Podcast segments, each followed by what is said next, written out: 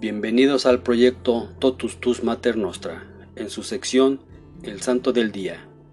Hoy, treinta de mayo, celebramos a San Fernando tercero. Fernando tercero de León y de Castilla, llamado el Santo, nació en Pelea de Arriba en mil ciento noventa y nueve y falleció en Sevilla el treinta de mayo de mil doscientos cincuenta y dos.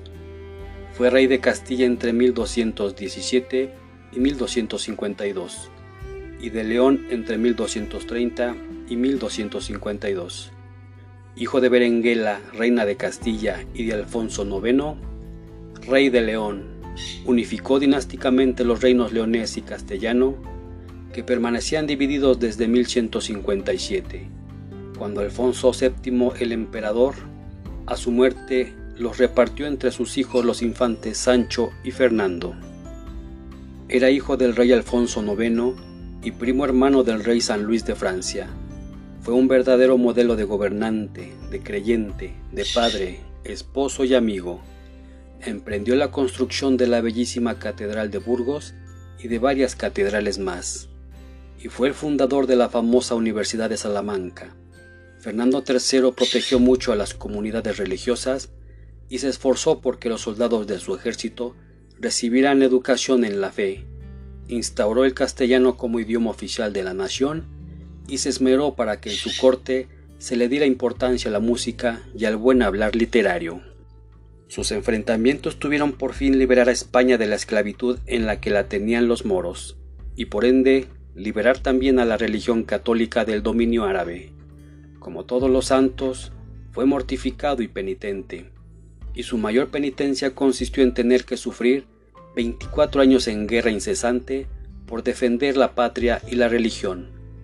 En sus cartas se declaraba caballero de Jesucristo, siervo de la Virgen Santísima y alférez del apóstol Santiago. El Papa Gregorio noveno lo llamó atleta de Cristo, y el pontífice Inocencio cuarto le dio el título de campeón invicto de Jesucristo. Propagaba por todas partes la devoción a la Santísima Virgen, y en las batallas llevaba siempre junto a él una imagen de Nuestra Señora, y le hacía construir capillas en acción de gracias después de sus inmensas victorias.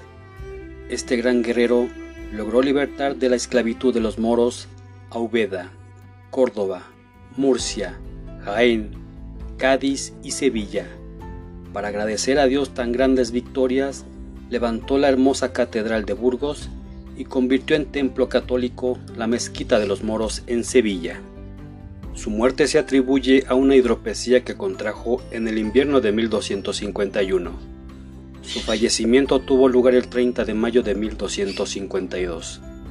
El día de su deceso se encontraba en el Alcázar, y estaban con él cuatro de los hijos que tuvo con Beatriz Suabia, Alfonso, Fadrique, Felipe y Enrique, y su esposa Juana de Pontiú con los tres hijos que tuvo con ella, Fernando, Leonor y Luis. Estuvo en compañía de sus familiares portando un crucifijo. Pidió que Remondo, obispo de Segovia, su confesor habitual, le administrase el viático. Fernando se vistió con un sayal. Cuando se produjo la consagración se arrodilló y se puso en el cuello una soga de esparto, recibiendo así la comunión.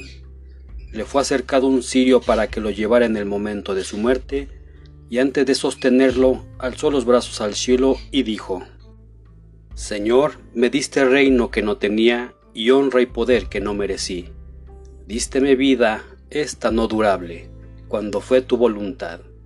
Señor, gracias te doy y te devuelvo el reino que me diste, con aquel provecho que yo pude alcanzar, y ofrézcote mi alma.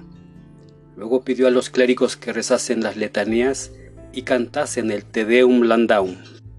Se dice que para una canonización se precisa, además del milagro, la fama de santidad.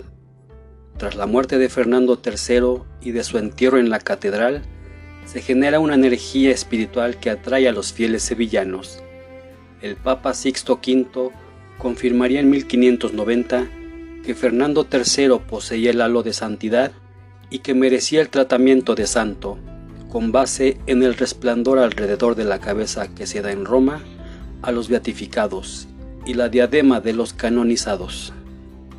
También este día celebramos a Santa Juana de Arco, San Anastasio de Pavía, Santa Digna, Santa Emelia, Santa Estela, San Gabino de Porto Torres, San Humberto de Tongres, San José Marelo, San Lucas Kirby, San Matías Calemba, San Palatino Mártir, San Cico Mártir, Beata María Celina de la Presentación, Beato Otón Neururer,